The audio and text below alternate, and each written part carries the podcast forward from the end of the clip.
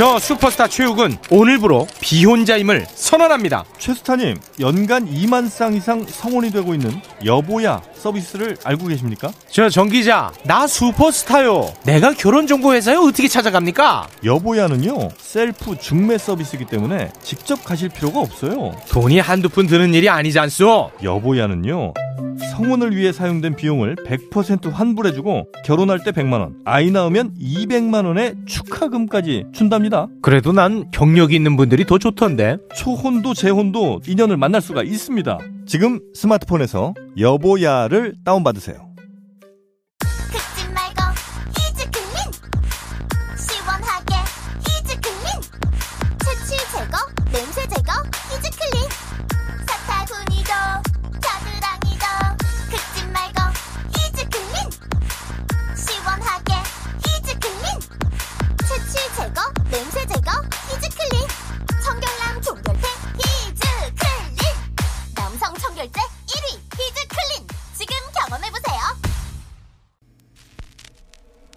Música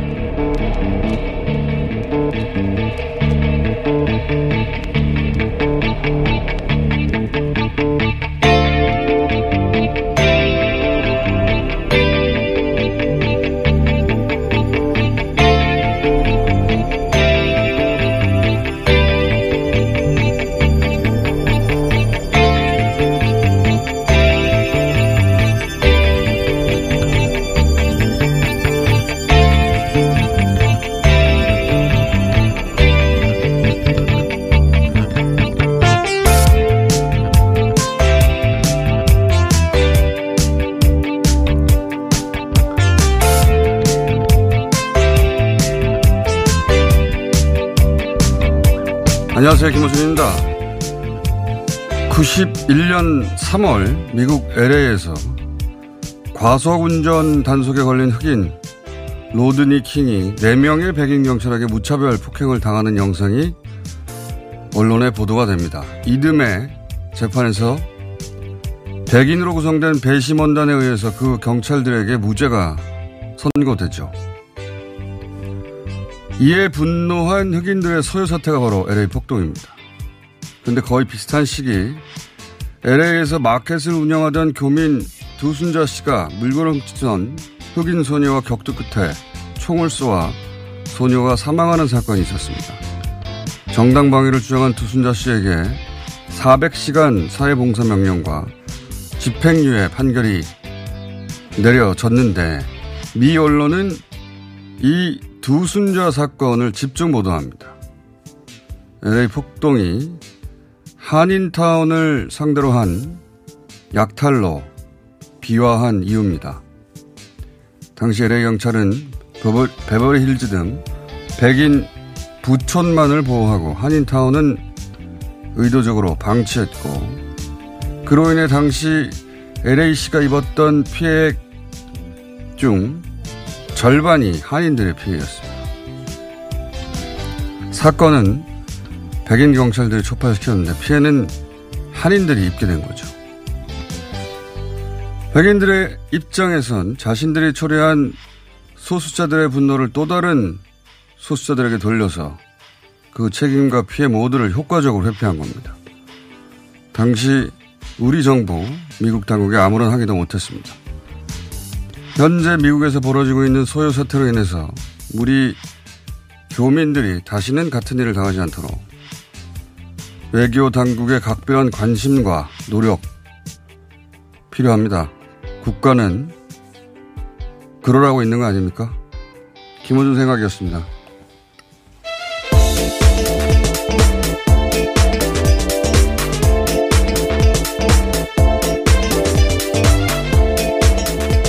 TBS 류밀희입니다. 미국 국내 정치는 우리가 뭐 논평만 할 수 있지 개입을 할 수는 없는데 어, 이 문제는 우리가 따로 예, 각별히 신경 써야 된다.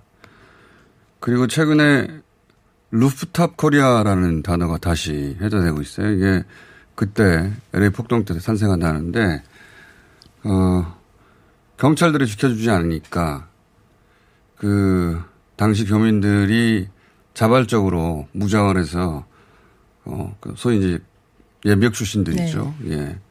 건물 옥상에 올라가서 진지를 구축한 장면들이 당시 미국 방송사에 보도되면서 이제 rooftop Korean이라는 단어가 등장을 했거든요. 지금도 회자되는데. 최근에 다시 이 단어가 국내 커뮤니티뿐만 아니라 미국의 주요 커뮤니티들에서 등장하더라고요. 네, 당시 사진들도 많이 예. 등장하고요. 근데 이게 저는 굉장히 조심해야 할 일인 게, 어, 이게 흑인들이 약탈하니까 다시 한인들이 나서라라는 메시지를 읽힐 수도 있어요. 실제 약탈자들이 흑인들도 아니거니와 오히려 이 사건은 소수자로서 동양인들이 어, 함께 분노하고 함께 평화 시위를 할 일이지 어, 무장을 할 일이 아니거든요. 예. 그거는 이 약탈이 본질이 아니라 이 사건의 본질은 인종차별인데 그 본질은 사라지고 이제 자칫 흑인으로부터 재산을 지켜라. 이런 구도가 만들어질 수 있게 하는 단어예요. 그래서 이런 단어가 다시 등장하는 건 좋은 일이 아니다. 더구나 트럼프 대통령이 이 소요 사태를 그렇게 폭력적인 사태로만 몰고 가서 인종차별에 대한 이슈는 묻어버리고 어, 일종의 선거 전략이죠. 그렇게 하고 있는데 그 선거 전략의 도구가 될 수 있는 단어들입니다. 이 단어들은. 그런 단어들은 지금 소환돼서는 안 된다. 예. 최근에 자꾸 나와서 우리나라뿐만 아니라 미국에서 자꾸 거론돼서 하는 이야기입니다. 예. 자, 다시 뉴스로 돌아와서 그 코로나 사태도 전 세계 총괄하고 국내 네. 상황 짚어보죠. 예. 전 세계적으로 보면 누적 확진자는 9만 명 정도 늘어났습니다. 이제 총 653만 명 정도 되는데요. 매일매일 조금씩 더 늘어나요? 네, 줄어들지 않고. 늘어나는 숫자가 점점 매일 늘고 있습니다. 네. 하루에 늘어나는 숫자입니다. 네. 그리고 이제 추가 확진자 같은 경우는 어제는 8만 4천 명 수준이었는데 오늘은 8만 9천 명 수준 더 늘어났죠. 네. 그리고 전 세계 사망자도 마찬가지로 어, 어제보다 오늘 더 많이 늘었습니다. 계속 그러니까 코로나는 전 세계적으로 어, 종식되는 게 아니라 확산의 일로입니다. 네. 전체적으로 보자면 어느 나라도 종식시키 시켰다고 말할 수 있는 나라는 없고요. 우리나라가 거의 가장 가까이 갔었는데 다시 이제 30명, 40명 수준으로 이태원 발로 시작해서 맞습니다. 예. 그리고 우리나라와 함께 같이 보면 좋은 국가가 어제도 말씀드렸지만 이스라엘이에요. 예. 우리 그 전략을 거의 그대로 베껴갔는데도 그리고 훨씬 작은 나라고 이스라엘도 사실은 국경이 사실 완전히 폐쇄돼 있고 한쪽은 바다고 한쪽은 어 적대적인 국가들 아닙니까? 그렇게 다른 나라로부터 들어올 수 없는 나라인데 여기도 계속 100명 단위가 정말 오랜 시간이 지났는데 계속 지속되고 있어요. 그러니까 코로나는 완전 종식이 정말 어렵다. 어, 다른 대륙들도 마찬가지입니다. 남미도 계속해서 어, 브라질, 페루, 칠레, 멕시코, 어, 에콰도르, 콜롬비아 이런 나라들이 합쳐서 한 2만 명 수준 계속 유지되고 있고요. 예. 중동도 마찬가지입니다. 어, 주요 국가들 뭉쳐서 한 만 명. 의미 있는 변화가 없습니다. 예. 우리나라 살펴볼까요? 네, 어제 추가 확진자는 49명인데요. 어, 역시나 이제 그 지역 교회 소모임 중심으로 되는 그 추가 확진자가 계속해서 나오고 있습니다.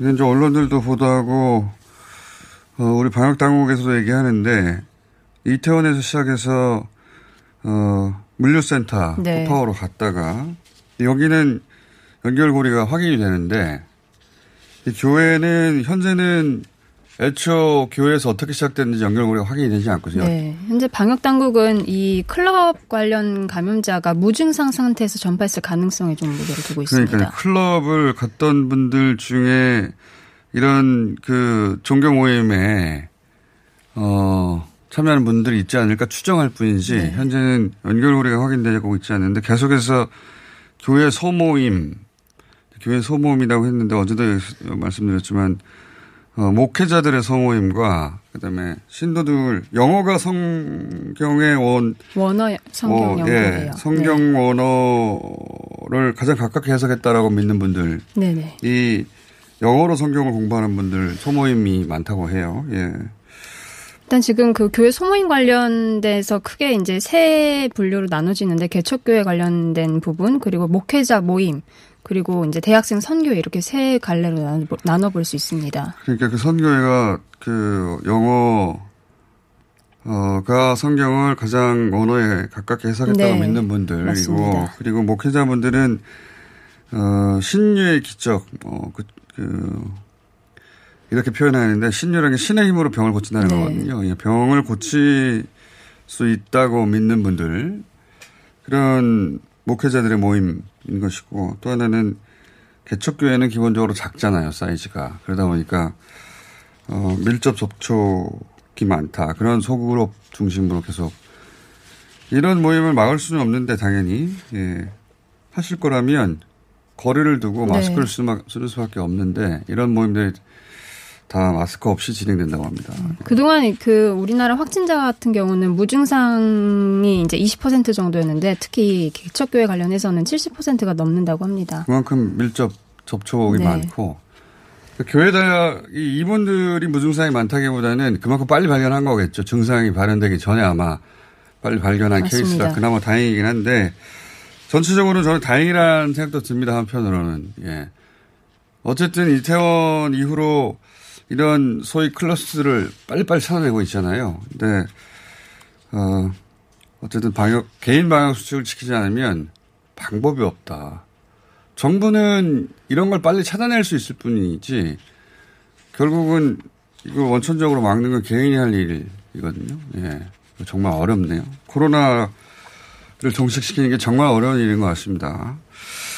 자, 계속 전해드리려고 하고 네. 또 다른 국내 뉴스는요. 네, 정부가 이 코로나 상황에서 경제 위기를 극복하기 위해서 35조 규모의 3차 추가 경정 예산안을 확정해서 오늘 국회에 제출할 예정입니다. 이 사안을 뭐 역대 최대 규모라고 자꾸 보도하는데 당연히 역대 최대이겠죠. 역대 한 번도 없는 일이 벌어졌으니까. 네, 역대 최대 감염병이니까요. 이런 역대 최대라는 이 타이틀은 아무 의미가 없는 게 예를 들어서 코로나 100명이 발 확진이 됐어요. 역대 최대죠. 어느 날 예를 들어서. 왜? 이전에는 한 번도 없었으니까. 한 번도 없는 일인데 역대 최대라고 네. 말하는 건 의미 없는 말입니다. 이 지금 이 추경에 대해서 평가하려면 그러면 다들 비슷한 일을 겪고 있는데 전 세계적으로 우리하고 경제 규모가 비슷한 나라들은 어느 정도 추경을 하는지 어 그래서 그 가운데 다른 나라에 비해서 어느 정도다. 첫 번째는 그렇게 비교할 일이고 두 번째로는 과연 효과가 있을까 이것이 그러니까 역대 최대라고 하는 것은 어 똑같은 조건에서 지금 이번에 가장 많다 이럴 때는 역대 최대를 말하는 거지 비교 조건이 완전히 다르잖아요. 역대 최대는 아무 의미 없는 워딩이다. 계속 역대 최대는 말만 나오는데 처음 있는 일이니까 역대 최대인 건데 다른 나라하고 비교하면 우리가 적어요. 예. 보니까 GDP 한 5% 6% 수준으로 부채가 늘어나는데 다른 나라들은 비슷한 규모의 나라들은 한 10% 넘어가고 네. 하던데 비교를 하려면 그렇게 해야 되는 거죠. 예. 근데 만나 전유화보다 더 중요한 건 과연 효과적으로 쓰여, 쓰여서 효과를 내고 있느냐 이런 게 관점이겠죠. 역대 최대라는 단어에 주목하지 마시라. 다음은요. 네, 복지부 소속에 있었던 질병관리본부가 청으로 승격이 되고 복지부에서는 이제 차관, 보건 분야 차관이 새로 신설되는 조직 개편안이 발표가 됐습니다. 정부 조직 개편은 일단 어느 누가 질병관리본부를 독립청으로 승격하는 것에 반대하겠어요. 그, 그만한 역량이 이미 입증됐고, 예. 그리고 이제 감염병에 대해서 홀- 보다 효과적으로 대응하라고 이제 권한을 더 주는 거로 우리는 받아들이는데 이게 정부 부처가 나눠지거나 합쳐지거나 하는 문제는 굉장히 복잡합니다. 왜냐하면 있던 권한을 쪼개거나 나누거나 예산 문제도 그렇고. 네, 나눠 그러니까 여기는 이제 부처 이기주의가 혹시 개입되지 않았을까? 복지부 산하였는데 복지부로부터 떨어져 나오면서 복지부가 주고 싶지 않은 기능도 있을 거 아니에요. 그런 관점에서 전문가가 한 들여다볼 필요가 있다. 제가 다 모릅니다. 예. 복지부 내에 어 어떤 권한은 주고 싶고 어떤 권한은 주고 싶지 않고 어떤 예산은 어, 주고 어떤 예산은 주고 싶지 않고 그런 게 있겠죠. 예. 그런 문제 한번 다 따로 다뤄보겠습니다. 지금은 어, 제가 그만한 지식이 없는데 어떤 부처든 항상 그랬어요. 예. 자, 청으로 승격되는 건 어, 당연한 일이긴 하나 청으로 승격되는 과정에서 그러면 제대로 된 그 분리가 되는 것인지 합리적으로 그건 다음에 좀 따져보겠습니다. 저희가 네. 전문가 모시고. 자, 다음 뉴스는요. 네, 이재용 삼성전자 부회장이 검찰의 기소를 피하기 위해서 이 검사가 아닌 교수나 뭐 법률가 등으로부터 이제 기소 타당성을 판단받겠다 하면서 검찰 수사 심의위원회를 소, 심의위원회 소집을 음, 신청했습니다. 이거 일반인들은 들어본 적도 없는 제도일 텐데, 어, 개인적으로 굉장히 희한한 시청이라고 봅니다. 왜냐면은 이게 강제성이 없는 거거든요. 그러니까 어, 검찰이 이 수사를 정말 제대로 하고 있는 겁니까? 한번 이의 신청할 수 있는 제도를 네. 2년 전에 만들었어요. 그래서 그러면 이 심의 결과를 그러면 예를 들어서 어, 검찰이 특경 사건에서 기소했는데 이건 불기소가 맞다라는 또 의견이 나오면 그럼 불기소를 하는 게 아니에요. 강제력이 없어요. 네.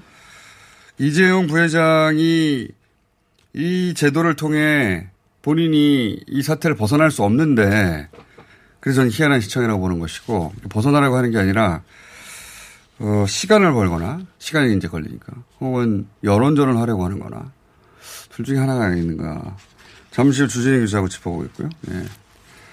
자, 다음 뉴스는요. 네, 일본 전범 기업이 강제징용 피해자들에 대한 손해배상 관련 소송 서류 수령을 거부해서 공시 송달 방식으로 전달하기로 결정을 했습니다. 두달 후엔 서류가 송달된 것으로 간주가 되고 압류돼 있는 전범기업의 현금화 명령 내릴 수 있게 됩니다.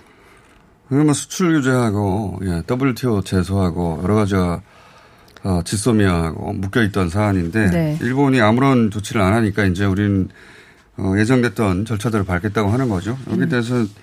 일본도 반응을 했어요. 네, 예. 상케 신문에서는 뭐 일본 정부가 두 자릿수 보복을 조치를 취하려고 한다 이렇게 하고 있고 또 음. 아소 경제부총리는 한국이 먼저 피폐해질 것이다 이렇게 또 협박이죠 협박. 네. 예.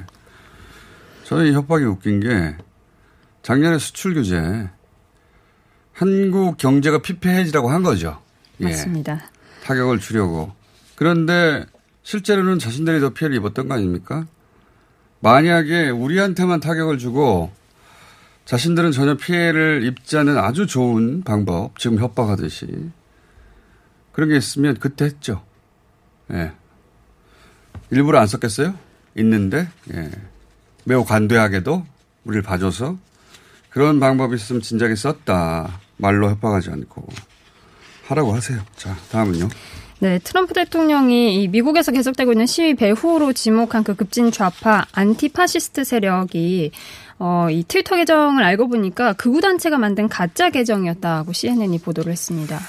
자, 이런 얘기는 미국 내에서 지금 많습니다. 예. 소위 이제 무정부주의자 성향을 가진 극좌 단체 소행 아니냐, 안티파. 네. 어, 유럽에서 출발한. 예. 이게 그 출발은 네오나치 독일에서 나치를 다시 어, 복원하자고 하는 네오나치가 나오자 그 대항으로 결성된 무정부주의 성격의 어, 운동 단체들을 안티파라고 불러오니 안티파시스트. 그보다 그, 그 역사는 더 거슬러 올라갑니다만. 근데 이제 미국 이 시가 이렇게 극제 단체들이 어, 주동한 것이다라고 이제 트럼프 대통령 몰아가는데 그게 아니라 실제로는 트럼프 대통령을 지지하는 사람들이 어, 극자의 탈을 쓰고 네. 이런 소요를 일으킨 거 아니야라고 하는 의구심들이 계속 있어 왔어요. 근데 그 중에 이제 일부 그런 의구심에 부합하는 이제 계정을 알고 봤더니 거꾸로 백인 우월주의 단체 트럼프 맞습니다. 대통령을 지지하는 극우 단체 소행이었다. 전체가 그렇다는 건 아닌데 이런 논란이 미국 내에 지금 있어요. 예, 그래서 이런 보도가 나왔고. 자, 오늘 여기까지 해야 되겠습니다. 급하게. 예. 빨리 진행했네요. 자, TBS의 류밀이었습니다.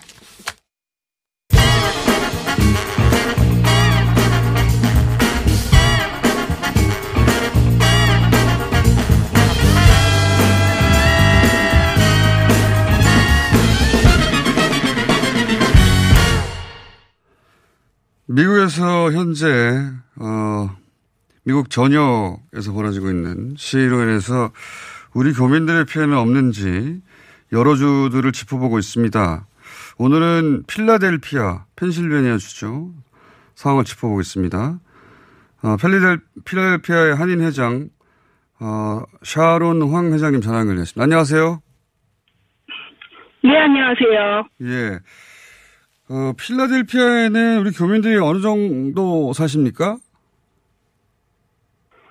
어, 필라델피아 다운타운을 비롯한 다섯 개의 카운티를 비롯해서 예. 어, 전반적으로 한 30, 40마일 전방으로 볼 때 7만의 어, 인구가 7만 명. 살고 있다고 생각합니다. 적지 않은 교민들이 있는데, 근데, 어, 그 정도 교민이면 당연히 이제 한인 상권이 따로 있을 텐데, 그 한인 상권들의 피해가, 어, 있습니까? 어떻습니까? 네, 이 한 상권이 다운타운을 비롯해서 한쪽 몇 군데로 나누어져 있는데요. 네. 먼저 이 피해는 시위를 통해서 시위가 약탈로 전략이 되면서 5월 31일 밤부터 지금은 6월 3일이니까 3일 전부터 이루어진 것이 어, 필라델피아 지역의 어, 흑인 주택가를 중심으로 되어진 상권들과 연결되어서 어, 많은 한인 상가들이 예, 피해를 보았습니다. 아, 한인 상가들이. 예를 들면 예, 예. beauty supply가 저희는 많은 비즈니스를 가지고 계신데 beauty supply 협 등록된 군데고요. 잡화상과 함께 그곳에서 30군데가 지금 약탈을 당해서 어, 그분들은 필라델피아 주소를 가지고 계신 분들이고 사실은 거주지는 아니지만 비즈니스 영업지가 되어 있어서 어, 한인뿐만이 아니라 많은 분들이 이 약탈을 당한 상황에서 음, 다운타운에 계신 분들, 필라델피아 주 계신 도시에 계신 분들이 30분 정도고 그 외에 음, 음, 셀러폰 핸드폰 가게, 음, 또한 다른 여러 가지 신발 가게 아니면 어, 자파상 이런 것을 중심적으로 많이 약탈을 당해서 많은 피해를 본 상황입니다. 알겠습니다. 어, 그, 꽤 피해가 있는 상황이군요. 그 말씀하신 미용 용품점을 의미하신 것 같은데, 어, 그런 미용용품점들이 필라델피아에 한인들이 운영한 곳이 여러 군데가 있는데, 예. 피해를 입은 곳이 상당히 된다. 그러면, 그, 이제 저희가 이런 사안을 짚어보는 이유가 92년도에 어, 한인들이 집중적으로 피해를 입어서 호국이라도 그런 일이 또 발생할까봐 우려돼서 이제 짚어보는 중인데 경찰 이런 일이 발생하면 경찰에 신고하게 되고 경찰에 출동해서 보호해 줘야 되는데 어, 현지 경찰의 대응은 어떻습니까? 아, 필라델피아가 다른 도시에 비해서 약탈 행위가 많이 높게 지금 들어가고 있는데 선발적으로 어, 하루 반 만에 회장님 저희 전화 연결이 어, 불안정해서 다시 한번 전화 드릴게요. 네네 아마 휴대폰이신 것 같은데, 예. 어, 필라델피아에 한 7만 명 정도 한인이 사시고 한인타운이 따로 있는데 그 지역에서 주로 미용용품점을 하는 상점 그리고 휴대폰 점포들이 많은데 한인들 운영한 어, 이 미용용품점이 굉장히 많이 피해를 입고 있다. 그렇다고 하네요. 현재까지 피해 입은 금액 이야기도 저희가 사전에 듣긴 했습니다만 아직 정확한 수치가 아니라서 금액 얘기를 생략하더라도 어, 지금 국내 언론에 보도된 것보다는 현지에서 교민들 피해가 꽤 있나 봅니다. 예. 다시 연결됐나요? 자. 이게 이제 뭐 LA나 뉴욕 혹은 필라델피아처럼 큰 도시만이 아니라 미국 전역에 이런 상황일 텐데.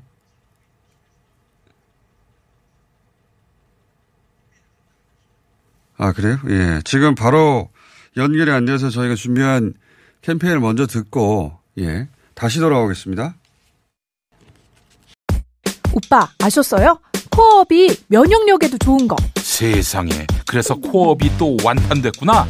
코어업은 정상적인 면역 기능에 필요한 아연, 그리고 페루산 마카에 멀티비타민까지 들어있잖아요. 언니도 알죠? 알지. 하루 900원도 안 되는데 다 챙겨주잖아. 역시 재구매하는 이유가 있어. 면역력과 활력을 한 번에. 완판 기념 통큰 이벤트는 계속됩니다. 검색창에 코어업 검색해주세요. 긁지 말고 뿌리세요 글루타셀 축하합니다. 여러분들께 꾸준히 사랑받아온 글루타셀이 런칭 5주년을 맞아 처음으로 할인 이벤트를 실시합니다. 더운 날씨에 땀이 나고 피부가 민감해진다 싶으면 무작정 긁지 말고 특허받은 글루타셀 스프레이로 피부를 편안하게 해주세요. 기간은 5월 15일부터 6월 15일까지 전국에 있는 글루타셀 취급 약국이나 인터넷에서 확인하세요. 자동차에서 발생하는 대기오염 물질이 서울 지역 미세먼지의 약 25%를 차지한다는 사실 알고 계신가요? 고농도 미세먼지가 자주 발생하는 12월부터 3월까지 저공해 조치를 하지 않은 배출가스 5등급 차량의 운행이 제한됩니다. 3월 말까지는 시범 운영하고 올해 12월부터는 위반 차량에 과태료 10만 원이 부과됩니다. 서울시는 노후 차량의 조기 폐차 보조금과 매연 저감 장치 부착을 지원하고 있으니 12월 이전까지 미리미리 대비하세요. 자세한 사항은 120 다산 콜센터로 문의하세요. 이 캠페인은 TBS와 서울특별시가 함께합니다. 매일매일 또는 평생이 다이어터이신 분들을 위한 희소식입니다. 입소문으로 압도적 품질을 인정받은 대장사랑에서 듀이어트 챌린지 5기를 모집하고 있습니다. 네, 듀이어트 챌린지는 외롭고 힘든 다이어트를 온라인에서 함께 나누며 경쟁하는 다이어트 챌린지입니다. 아, 참가 방법은요? 네, 잘 안 들립니다. 어떻게 참가하지요? 닥치고 듀이어트를 검색하세요. 듀이어트.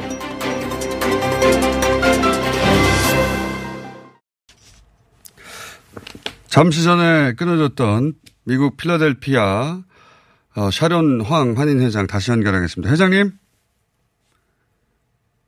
자, 네.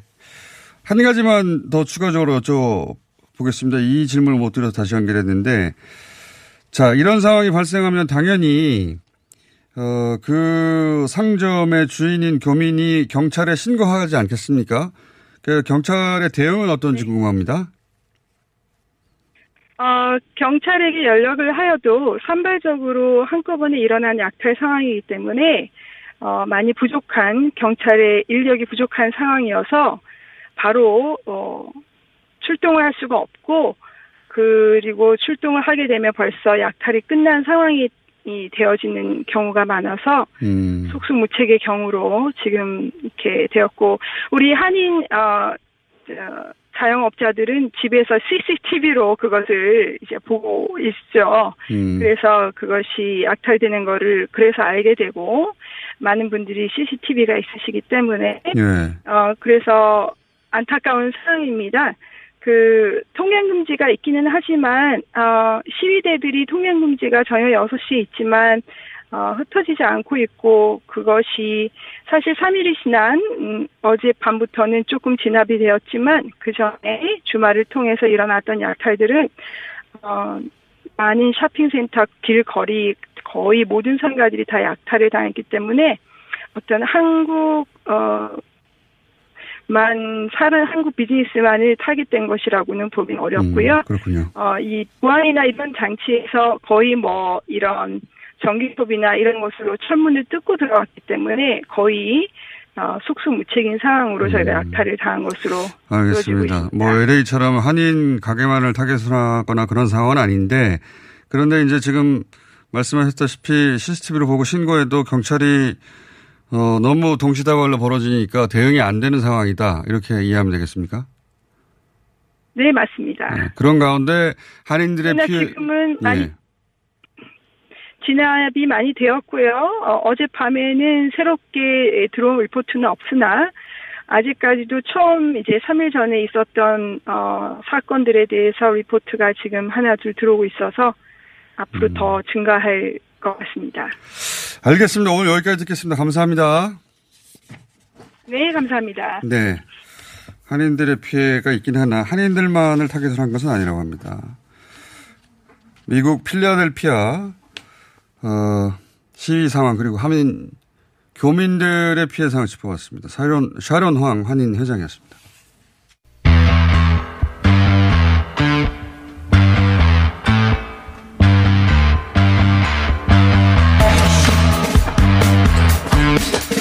삼성 상황 좀 짚어보겠습니다. 네, 이재용 부회장이 검찰 수사심의위 대단히 생소한 제도인데 2년 전에 만들어진 제도예요. 2년 전에 만들어졌는데 거의 아무도 쓰지 않는 제도인데 갑자기 어, 삼성 바이오로직스 건으로 검찰 수사심의회 소집을 신청을 했습니다. 이게 어떤 의미인지 주진영 기자 모시고 짚어보겠습니다. 안녕하세요. 예. 안녕하십니까. 굉장히 생소한 제도인데다가 네. 이게 법적 구속력도 없는데, 그죠? 네. 예. 그러니까 심의해서 권고 정도 나오는 건데, 이걸로 돌파 안 되잖아요. 네, 기소 여부에 대해서 규정상 물어볼 수는 있습니다. 근데 일반인이 물어보면 혼납니다, 검사한테. 근데 삼성이니까 그런데 이번에는 어, 이재용 부회장에 대한 수사가 계속됐고 지난주에 두번 소환됐지 않습니까? 네.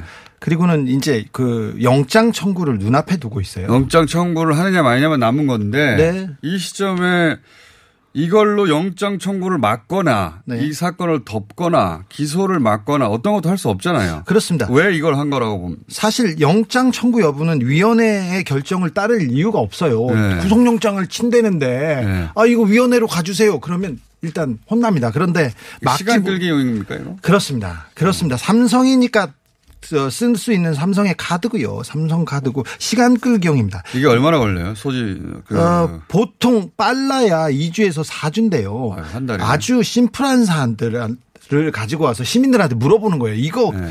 이게 이렇게 억울한 수사를 했습니다. 기소하지 말아 주십시오. 이렇게 물어보는 건데. 시민위원회거든요. 네, 이거는 분식 회계, 분식 회계 중에서도 대기업에서 가장 디테일한 일반인들 본다고 판단할 수 없는 영역인데. 그렇죠. 금감원 직원들도 담당 직원들이 6개월 정도 쳐다봐야 돼요. 예. 근데 시민들한테 한 며칠 만에 이렇게 가지고 이거 아냐고 물어보는 거는 이건 좀 아, 말이 안 되는 내용이에요. 그렇다고 시민들이 아 이거는 삼성을 부 당하게 기소하는 겁니다라고 한들 네. 기소를 막을 수 있는 것도 아니기 때문에 네. 이거는 실효성이 없는 건데 근데 이제 시간을 한 한 달 정도는 볼수 있다. 그렇죠. 그냥 시간 끌기용 꼼수라고 볼 수 있는데 다급하다. 다급하다고 봐야 되는데 아, 다급하다. 사실은 그 삼성 수사가 굉장히 어렵지 않습니까? 검찰이 걸어온 길. 항상 역사적으로 어려웠죠. 역사적으로 어렵습니다. 항상 검사들이 삼성만 보면 외면하거나 아니면 도망갔어요. 근데 이 삼성 수사팀, 윤석열 수사팀이 꾸벅, 뚜벅뚜벅 가는데 검찰 내에도 약간의 조금 이 수사가 무리하다는 그런 사람도 있고요. 아니면 좀 삼성 편드는 검사들이 사실 많습니다. 있겠죠. 네. 그런데 이제 어 구속영장이 눈앞에 다가오자마자 삼성이 꺼낸? 예, 최후의 그냥 카드입니다. 시간 끌기용입니다. 시간 끌고 있다. 자, 이게 영장 청구는 될 가능성이 높다고 보는 거죠. 김준영 기자는. 지금 네, 구속 현재. 네, 지금껏 보고 죄질을 보면 이걸 영장을 청구하지 않을 수가 없어요. 문제는 뭐냐면 네. 어, 영장을 청구해도 이제 영장 실질 심사를 하는 판사 그리고 네. 재판정에 가서도 어 이미 봤잖아요. 네. 그 집행유예로 집행유예로 이재용 부회장이 풀려났는데 그러면 어 제대로 된 그 처벌을 받을 것인가에 대한 의구심이 다들 있지 않습니까? 삼성이어서. 네. 삼성 같은 재벌들이 이런 어 뭐랄까 기관들 예 이게 뭐 검찰이든 혹은 사법부든 특정 판사나 검사가 아니다 하더라도 이런 기관들을 관리하는 기법이 있을 거 아니에요. 그렇습니다. 그 삼성이 검찰 선에서 막기 위해서 어, 검찰 특수부의 그 특수부의 그 전설적인 사람들을 다 대- 변호사로 갖다 썼어요. 그런데 그건 이제 의- 그 소위 이제 옷을 벗은 분들은 그걸 그렇죠. 전관으로 썼는데 네, 전관으로 쓴 거. 네, 이 부분이 사실 어렵다고 생각해서 윤석열 검찰은 막기 어렵다고 이렇게 판단을 하고 삼성의 그 관심은 다 판사한테 가 있었어요. 그래서 판사한테 준비하고 있는데 본인의 취재 결과 그렇다는 거죠. 네, 네. 예. 아 이거 취재 많이 했습니다. 네. 그런데 삼성에서 보통 네. 어떤 식으로 하냐? 그냥 재벌이라고 합시다 일단. 네, 재벌이라고 하고. 왜냐하면 삼성만 그러는 건 아닌 걸로 저도 알고 네, 네. 그런데 삼성이 제일 잘한다. 네. 그런 거지. 보통 어떻게 막아요 이거를? 보통 다른 자리를 제- 제, 제의하죠. 이제 그러니까 옷을 벗고 난 후에 예. 어 다른 자리를 첫 번째 기법. 예. 은퇴 이후에 어, 미래를 보장한다. 미래를 보장하는데 예. 그건 굉장히 은밀한 거래일 꼭그 기업이 아니어도 돼요. 아, 옆에 꼭, 기업. 꼭 삼성 예를 들어서 특정 판사가 네. 어떤 재판을 삼성에게 유리하게 결론을 낸 다음에 네. 옷을 벗었을 경우 삼성이 꼭 취업을 보장한다는 게 아니라 얼마든지 다른 기업에 또는 뭐 다른, 다른, 기관에 다른 어. 기업 얘기를 합니다. 어, 굴지의 대기업 얘기를 하고 거기 일을 주겠다고 하거나 거기 자리를 주겠다고 합니다. 저한테도 어, 삼성에서 다른 재벌의 그 자리를 용그 제안하기도 했어요. 제안한 적이 있어요. 네, 네. 주진우 기자가 하도 하도 괴롭히니까 네.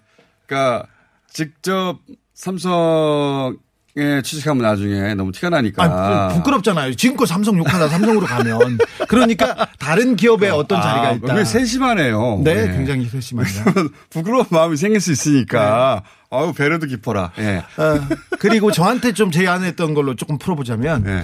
어, 너한테 해줄 수 있는 게 한 한 500가지 정도 있는데 아, 500가지. 네. 아, 이거는 이제 사례니까요. 네, 직접 저- 겪은. 저한테 준 예. 사례입니다. 500가지 정도 있는데 네가 하고 싶은 대로 해라. 외국에 나가서 살고 싶으면 살고 어. 가서 거기 가서 취직하고 싶으면 자리를 주, 주겠고 학교로 학교 가고 싶으면 교수를 할 것이고 어. 아, 미래가 그냥 열리는 거구나. 네, 네. 돌아와서 하고 싶은 대로 해라. 어, 지금처럼 이렇게 힘들게 살지 않아도 네, 된다. 미래가 보장된다. 입만 다물고 꺼져다오 이런 거 아닙니까? 네. 그리고 또, 또 다른 게 있는데 이거는 그 법조인한테 많이 쓰는 카드인데요. 그렇죠. 그 대목이 궁금해요. 지금 이야기는 제가 여러 번 들은 이야기라 네. 알고 있는 내용이란 말이죠. 뭐 본인뿐만 아니라 가족 전체가 가족 전체가 잘 먹고 잘 살게 해주겠다는 거 아닙니까? 네네. 그러니까 앞으로 여생은 돈 걱정 없이 살게 해줄게 이런 거잖아요. 네, 그렇죠. 어, 잠깐 눈. 저한테는 왜 안 오죠? 누구요? 덥석 받았을 것 같은데. 자, 그런데 그거 말고 사실 영향력을 미칠 수, 그러니까 판사의 판결 한 번이면 누구도 뒤집을 수가 없잖아요. 네. 실제 그런 거를 보고 있고 네. 그, 그 특정 판사가 그런 제안을 받았다고 단정하는 게 아니라 네. 그런 게 먹힐 수 있는 분도 있을 수도 있는 거 아닙니까? 근데 아. 어떤 형태로 이루어지는 거예요? 재벌들이 두, 두 가지, 두 가지 로비하는 요소가 있는데 하나는 로펌이고요. 하나는 종교인입니다. 어, 루트가. 자, 로펌을 할 때는 어떻게 하냐면은 네. 이 사건 한 번만 봐주면 네. 나중에, 어, 나중에 이 로펌에 취직해서 다른 일을 하거나 놀아도 돼요. 어. 특정 로펌 A라고 합시다. A한테 네. A 그 변호사는 살 거 아니에요. 그렇죠. 판사를 위한 변호사. 로펌의 돈을 이 변호사를 살며 사면서 돈을 아예 줍니다. 한 1, 200억을. 아, 이해했어요. 그러니까 어쨌든 변호사가 필요한데 네. 그럼 로펌과 계약하게 되죠. 네. 굴지의 로펌하고 그 하죠. 굴제 로펌과 계약을 하게 되는데 그 로펌에 돈을 줄때 네. 해당 판사가 옷을 벗고 나와서 나 이제 취직해야 될 거 아니에요, 네. 그분이 그 로펌에 취직하든 다른 대형 로펌에 취직하든 그럴 때 그 판사가 옷을 벗고 그 로펌에 취직할 때 받을 예를 들면 사이닝 보너스 이런 줍니다. 그런 걸 아예 그 변호인 계약할 때 거기다 묻어두는 거예요. 파킹 네네. 파킹하는 겁니까? 그렇습니다. 아 파킹. 어떤 변호사 깜짝 같죠. 그렇죠. 어떤 로펌의 변호사가 얘기하는데 아예 맡을 때 이렇게 가요. 어. 내가 이 사건을 맡아 변호사비는 10억인데 네. 한 50억 줘서 네. 40억은 저 판사가 옷을 벗으면 그때 그 사람한테 주기로 약속돼 그렇죠. 있는 거. 그럼 깔끔하죠. 네. 그러면 이 사건이 다 잊혀진 다음에 나중에 몇 년 있다 옷을 벗어서 네. 그 로펌과 계약을 했는데 그 사람이 40억짜리 어, 사이닝 보너스를 받으면 그냥 그 로펌의 판단이 되는 거예요. 그렇습니다. 네. 아, 깜짝 같네요. 네. 그러거나 두 번째로 그걸 아주 제일 많이 좋아요. 씁니다. 그게 제일 많이 쓰고. 네. 40억 정도가 아니고요. 네. 몇, 한 1, 200억으로 늘었습니다.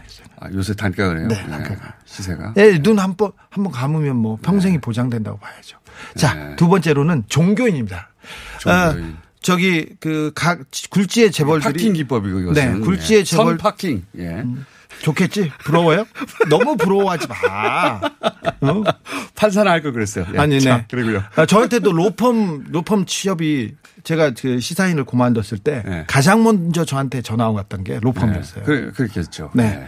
사건 그리- 물어오라고. 그리고 두 번째로는 뭐냐면 네. 그, 그 재벌들이 구속될 때 있지 않습니까? 네. 구속되는 날 보면 영장 실질 심사 그런 날 보면 아침에 다 목사님들 대형 교회 목사님들 와가지고 계속 아, 그런 경우 있어요. 예, 마귀를 물, 물리치게 해달라 네. 이렇게 그, 그 신심인 줄 알았더니 그게 아니에요? 거기에다 돈을 주는 겁니다. 목사님에게. 예, 재벌이든 개인이든 헌금 낼 수 있지 않습니까? 아, 헌금 낼 추적이 안 되니까. 네, 거기다. 줍니다. 네. 그래서 헌- 목사님을 쿠션으로 맞고 나중에 돌아가는 거예요? 네, 네. 목사가 저기 변호인 역할을 하는 거죠. 어느 정도. 아. 아니, 기도가 은행, 아니 라. 은행 이죠, 사설은행. 네. 잠시. 그 역할을 하는 경우가 많았어요. 어, 좋네요. 네. 쿠션으로. 어, 검찰도 이 부분에 대해서 알고 있는데 네. 어, 정확하게 명확하게 수가 없죠. 어렵어요. 입증이 어렵죠. 네. 로펌에다 돈을 준 우리 변호사비 줬어 이렇게 얘기하는 그렇죠. 그 변호사비고 이것은 우리가 그 판사가 영향이 있기 때문에 사이닝 보너스를 많이 줬을 뿐이야. 네. 라고 말하면 입증이 안 되잖아요. 네. 어, 삼성을 비롯한 굴지의 재벌 그, 그 회장들이 갑자기 집행유예를 받거나 갑자기 이상한 판결이 나왔을 때 판사들도 다 알아요, 이거. 왜 그러겠어요. 다 그런데 알진 않고 그런 세계가 있다는 걸 아는 일부 판사들은 알겠죠. 네네. 아니, 아니야. 그 판사들도 알아요. 이 법하고 뭘 아예 동떨어져 있잖아요. 왜 나하고 지금 선을 거- 긋는 거예요? 어, 지금. 그러면 안 되지. 아침부터 불러놓고. 자, 주주 이제 여기까지 듣고요. 아니요, 아니요. 네. 이 사건이 이제. 굉장히 중요해서 그렇습니다. 네. 삼성이 이렇게 중요한데 보도를 안 합니다. 그 저희가 하잖아요. 예. 네. 자, 자 어, 계속 관찰해 가겠습니다. 무슨 일이 일어나는지. 다음 주쯤 검찰은 구속영장을 청구할 것으로 보입니다. 그건 이제 검찰단 에서 첫 번째로 할 수 있는 일일 뿐이고. 네. 그 다음에 벌어질 일들이 많은데. 하지만 여러 가지 우려가 있어서 이제. 네, 하지만 법원은 기각이 범죄 성립이 그 완벽하게 입증되지 않았다. 소명 부족 그런 얘기를 할 거고요. 두 번째로는 그럴 어, 가능성이 높다고 보시는 거죠. 네. 기각될 가능성이. 예. 도주 및 증거인멸의 우려가 없다. 이 얘기 하겠죠. 국가 경제. 그러니까 기각할 가능성이 있죠. 예. 굉장히 있다고 봅니다. 예, 그렇게 추정하는 바이다. 네. 기자는. 자, 저희가 이 사건을 계속 짚어가겠습니다. 굉장히 큰 사건이고 네, 어마어마한 몇 사건이죠. 조가 걸린 사건이고 그리고 그 과정에서 국민연금도 손해를 봤죠. 예, 손해를 받고 한 5천억 원 가량의 손해를 세금도 받고. 손해를 받는데 관심들이 없는지 모르겠어요. 삼성도 손해를 받고요. 그만 들어가세요. 네, 이재용 부회장만 이득을 본 그런 사건입니다. 자, 주재 기자였습니다. 주진우 라이브 아닌 밤중에 주진우였습니다. 네.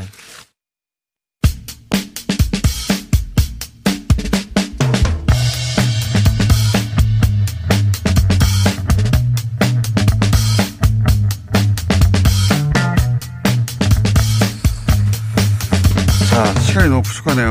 어, 오랜만에 중국 전문가 박종철 교수님 나오셨습니다. 네, 안녕하십니까? 안녕하세요. 예. 어, 저희가 앞에 시간들이 전화 연결이 안 되고 해서 늘어져서 아무래도 3부 앞부분에 약간 함께 하셔야 될 것 같습니다. 모신 이유는 이 G7 제안이 있었잖아요. 예. 어, 문재인 대통령은 수락을 했습니다. 이게 G10이 될지 11이 될지는 아직 뭐 9월이라고 하니까 몇 달 남았으니까. 근데 이제 여기에 초대받은 러시아는 덤, 떨떠름하고 안 들어올지도 모르겠어요. 근데 이제 중국은 G7 일원이 아니긴 한데 다들 전 세계 모두가 이것은 중국을 봉쇄하는 전략이다라는 거 알고 있잖아요. 그 중국의 관점, 중국의 생각, 중국은 G7 국가가 아니니까 거기 들어가지 마라. 어, 막을 권한은 없어요. 권한은 없지만 중국은 이 사안을 어떻게 보고 있느냐. 중국의 관점에 궁금해서 모셨습니다. 그 중국 입장만 어, 아시는 분들 많잖아요, 중국에. 네. 그러니까 전화해 보셨을 거 아니에요. 예, 일단은 중국도 좀 떨떠름한 것 같은데. 아, 그렇겠죠. 예, 예. 일단은 뭐 한국이 참여하는 거에 대해서 그렇게 반대하는 건 아닌 것 같습니다. 아, 그래요? 예. 어.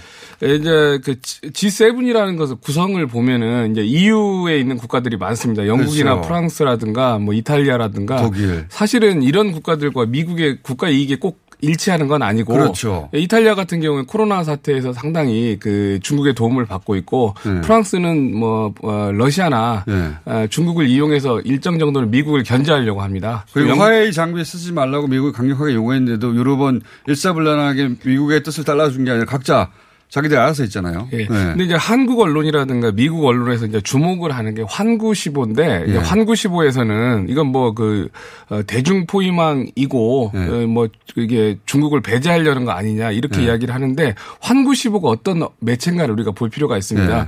보통 이제 한국 언론이나 미국 언론에서 보면은 항상 나오는 게 그 인민일보의 기관지다라고 하면서 가장 자극적으로 이야기하는 예. 예. 영어로 이제 글로벌 타임즈라고 하는데 상당히 이제 좀 자극적입니다. 예. 근데 이제 이 매체가 아, 강조하는 이 이데올로기랄까 이런 게 뭐냐면 민족주의하고 상업주의가 예. 아, 이렇게 결부된 듯한 예, 예. 모습으로 이렇게 팔리고 있는 예, 겁니다. 예. 그러니까 이제 인민일보 기자가 전 세계에 다 퍼져 있는데 인민일보는 상당히 당에 정대된 모습, 딱 정답만을 말하는 듯한 모습이기 때문에 예, 아무도 안 읽습니다. 그렇죠. 아무도 굉장히 안. 굉장히 재미가 없습니다. 예. 그런데 이제 그러한 민족적인 감성과 팔리 는 신문을 음. 에, 그 이게 목표로 하면서 내셔널리즘 플러스 얄로 저널리즘이네요. 예. 예, 그런 성격을 가지면서 이게 굉장히 히트를 친 언론입니다. 예. 근데 전 세계 뉴스를 보면서도 상당히 이제 국뽕에 예, 이게 예. 취하게 하는 듯한 예. 이런 모습인데 그래서 에, 이제 뭐 중국에서는 일부에서는 이게 이제 일- 인민일보가 못하는 말을 예. 사실은 당의 이 속마음을 말한다라고 주장하는 사람들도 있지만은요. 음. 있지만은 이것은 상당히 자매지이기 때문에 사실은 이게 예. 당의 생각과는 결이 다르다 이렇게 주장하는 사람들도, 음. 사람들도 있습니다. 있다. 예, 예. 근데 보시기는 어때요? 그럴 때도 있고 아닐 때도 있다? 그럴 때도 있고 아닐 때도 있는데 굉장히 그 중국의 스탠다드한 그 이 민족 감정보다는 조금 더 이게 강한 민족 감정, 아. 쇼비니즘에 좀 가깝지 않나 아. 이런 느낌은 주고 있습니다. 그렇게 감안하고 볼 때 예, 예. 한국 시부가 뭐라고 하고 있습니까? G7의 한국 참여에 대해서. 그러니까 좀 굉장히 이제 불쾌하게 예. 반응을 6월 2일 한국이 왜 거기 들어가냐? 중국 봉쇄망에 한국이 참여하면 안 되지 이런 거죠. 그런 식으로 이야기를 하고 있는데 예. 그건 이제 우리가 개의할 사항은 아닌 것 같아요 현재 상황. 그건 뭐 중국의 감정이니까. 저는 예. 이제 중국이 가지고 있는 이 사안에 대한 중국적 관점이 뭐냐. 또 그걸- 하나의 관점은 어떤 예. 거냐면요. 조금 더 중요한 관점은요. 이제 대, 대체로 좀 지적인 사람들이나 학- 학자들 또는 예. 이제 전략가 그룹에서는요. 교수님하고 통하는 분들 아닙니까? 이게 이제 에, 이런 그 이게 구조적인 것을 강조하는 것 같아요. 일시적인 사건 이벤트라든가 행위자가 네. 트럼프가 어떻게 이야기하는 거냐보다는요. 네. 장기적인 추세로 그 미중 충돌이라는 게 어느 방향으로 흐를 것이냐. 네. 요걸 주로 보는 것 같아요. 그런 관점에서 이 한국의 G7 참여를 그러면 그럴 수도 있다고 봅니까? 아니면 절대 일어나서는 안 되는 일이라고 그럼 봅니까? 당연히 뭐 그건 그럴 수도 있고 아, 그럴 수도 당연히 있다. 한국의 외교 역량이고 네. 미국과 중국 사이에서 한국이 에, 자기의 그 에, 기준을 가지고 움직이면 네. 된다라고 생각을 하는데요. 잘 아시다시피 79년도 1월 1일 날 미중이 수교를 하는데 네. 에, 미국과 중국은 지금 생각해 보니까 동상이몽이었다라는 어. 거죠. 중국은 어, 미국의 자본을 이렇게 받아들여 가지고 예. 미국적인 규범 안에 들어가 가지고 어그 경제를 발전을 시키되 예. 예, 그 중국이라는 정신적인 가치는 잃지 않겠다. 예. 근데 미국은 반대로 경제적인 자유주의만이 아니라 에, 그런 미국화하려고 했죠. 중국은. 미국화하려고 서로 동상이몽을 한 거죠. 그런데 에, 현재 교수님? 사- 예, 예. 마무리는 어 3부에서 한 5분 정도 해주셔야 될 것 같습니다. 미 중국의 입장 들어보고 있습니다. 3부에서 이어가겠습니다.